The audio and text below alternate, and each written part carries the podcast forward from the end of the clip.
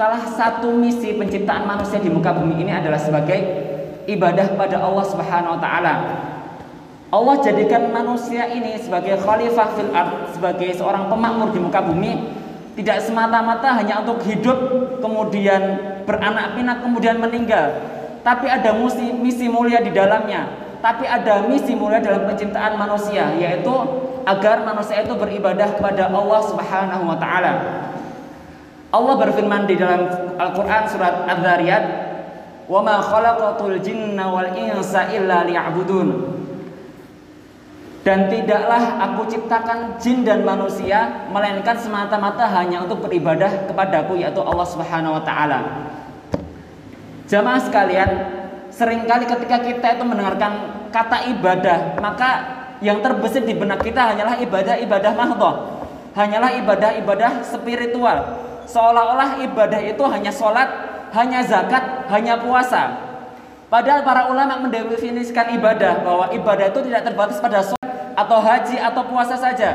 Tetapi setiap aktivitas, setiap pekerjaan, setiap apa pun yang kita lakukan itu dengan niat mencari ridho Allah Subhanahu wa taala, maka ia ber, bisa bernilai ibadah.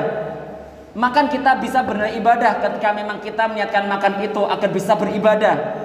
Tidur kita bisa bernilai ibadah ketika memang kita meniatkan untuk istirahat agar nantinya kita bisa sehat kembali, agar nantinya kita bisa bersemangat untuk mencari rizki, agar nantinya kita bisa sholat malam. Maka tidur kita bukanlah hal yang sia-sia, tapi dia bisa bernilai ibadah. Maka jamaah sekalian, setidaknya ada dua syarat agar amal itu bisa bernilai ibadah. Yang pertama adalah ketika amal itu diniatkan atau ketika aktivitas atau pekerjaan itu diniatkan untuk mencari ridha Allah Subhanahu wa taala. Allah Subhanahu wa taala berfirman di surat At-Taubah, "Wa ridwanun minallahi akbar, dzalika huwal fawzul azim." Dan sesungguhnya keridhaan Allah itu adalah sesuatu yang paling besar dan barang siapa yang memperoleh ridha Allah maka dia telah memperoleh kemenangan yang besar. Di sini jamaah rahimakumullah ketika mungkin kita sekarang dihadapkan pada kondisi sosial seperti sekarang mungkin kita disarankan untuk menggunakan masker. Ketika kita tidak tahu esensinya, ketika kita menggunakan masker hanya untuk menaati peraturan saja, maka yang kita dapatkan ya itu, kita mungkin tidak didenda, kita mungkin tidak mendapatkan teguran.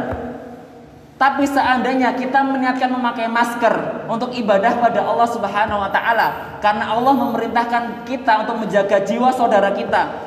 Karena Allah berfirman di dalam surat Al-Maidah, "Man nafsan aw fasadin fil ardi faka'annama qatala an-nasa jami'a wa man ahyaha faka'annama ahyan nasa jami'a." Dan barang siapa yang membunuh satu jiwa atau berbuat kerusakan di muka bumi, maka seolah-olah dia telah membunuh manusia seluruhnya. Dan barang siapa yang menghidupkan atau menjaga kehidupan satu jiwa saja di muka bumi, maka seolah-olah dia menjaga jiwa seluruhnya. Dari sini kita bisa mengambil hikmah ketika memang kita menaati protokol kesehatan. Ketika kita memakai masker, kita niatkan untuk menjaga jiwa kita. Kita niatkan untuk menjaga jiwa saudara kita, maka itu bisa bernilai ibadah. Atau mungkin ketika kita di jalanan, Memang tidak ada hadis, tidak ada ayat yang berbunyi untuk menyuruh kita menaati lampu lalu lintas. Tapi ketika kita menaati lampu lalu lintas itu dengan niatan agar tidak terjadi kecelakaan, kita melakukan hal itu dengan niatan agar jiwa saudara kita terjaga, agar tidak terjadi hal-hal buruk yang tidak diinginkan, maka itu bisa bernilai ibadah. Bahkan sesederhana ketika kita menggunakan sabuk pengaman atau helm. Ketika sabuk pengaman itu kita kenakan dengan niat menjaga jiwa kita sesuai dengan perintah Allah Subhanahu wa taala, maka kita tidak, tidak cuma terhindar dari tilang polisi, tapi kita juga mendapatkan pahala dari Allah Subhanahu wa taala. Maka mari jamaah sekalian, kita niatkan apa pun itu, makan, tidur, bekerja, minum, bahkan sesederhana mungkin kita memperbaiki motor, Ketika memang kita niatkan untuk mencari ridha Allah Subhanahu wa taala, insya Allah itu bisa benar ibadah. Karena ibadah sekali lagi tidak sempit hanya pada puasa, tidak sempit hanya pada sholat, tidak sempit hanya pada zakat. Kemudian jamaah rahimakumullah, syarat yang kedua kemudian yang bisa menjadi penyebab suatu aktivitas menjadi ibadah adalah ketika dia dilaksanakan dengan ihsan, ketika dia dilaksanakan dengan maksimal. Misalnya, ketika ada seorang tukang bangunan, dia membuat bangunan itu dengan penuh keikhlasan. Dia perbaiki setiap sudut-sudutnya. Dia mengecat dengan sebaik-baiknya. Maka itu dikatakan ihsan. Itu bisa dikatakan kontribusi amal terbaik. Maka insya Allah itu bisa dinilai ibadah di hadapan Allah Subhanahu wa Ta'ala. Rasulullah SAW bersabda dalam salah satu hadisnya, Inna Allah kataba al ihsan ala syai' fa idza dabahtum fa ahsinu dabahakum. Jadi sesungguhnya Allah Subhanahu wa taala itu telah mencatatkan kebaikan dalam semua hal. Bahkan dalam hadisnya Rasulullah mengatakan seandainya kalian itu ingin menyembelih ayam, ingin menyembelih hewan sembelihan, maka hendaklah kalian menyembelih dengan pisau yang paling tajam. Kenapa? Agar tidak menyakiti hewan tersebut. Maka di sini inti sari hadisnya adalah ketika kita melakukan sesuatu hendaknya kita melakukan dengan semaksimal mungkin. Mungkin yang jadi PNS, jadi pelayan publik yang terbaik. Yang jadi dokter, maka obatilah pasien-pasien dengan sebaik mungkin.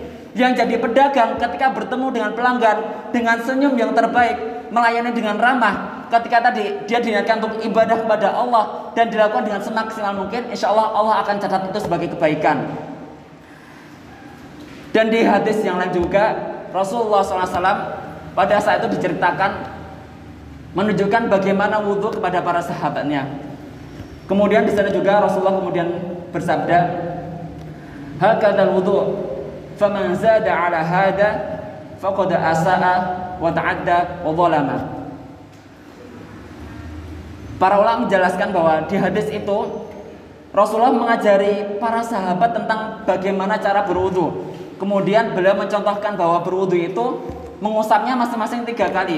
Dan di akhir beliau bersabda, barang siapa menambah dari tiga kali ini, maka dia telah melampaui batas, maka dia telah zalim.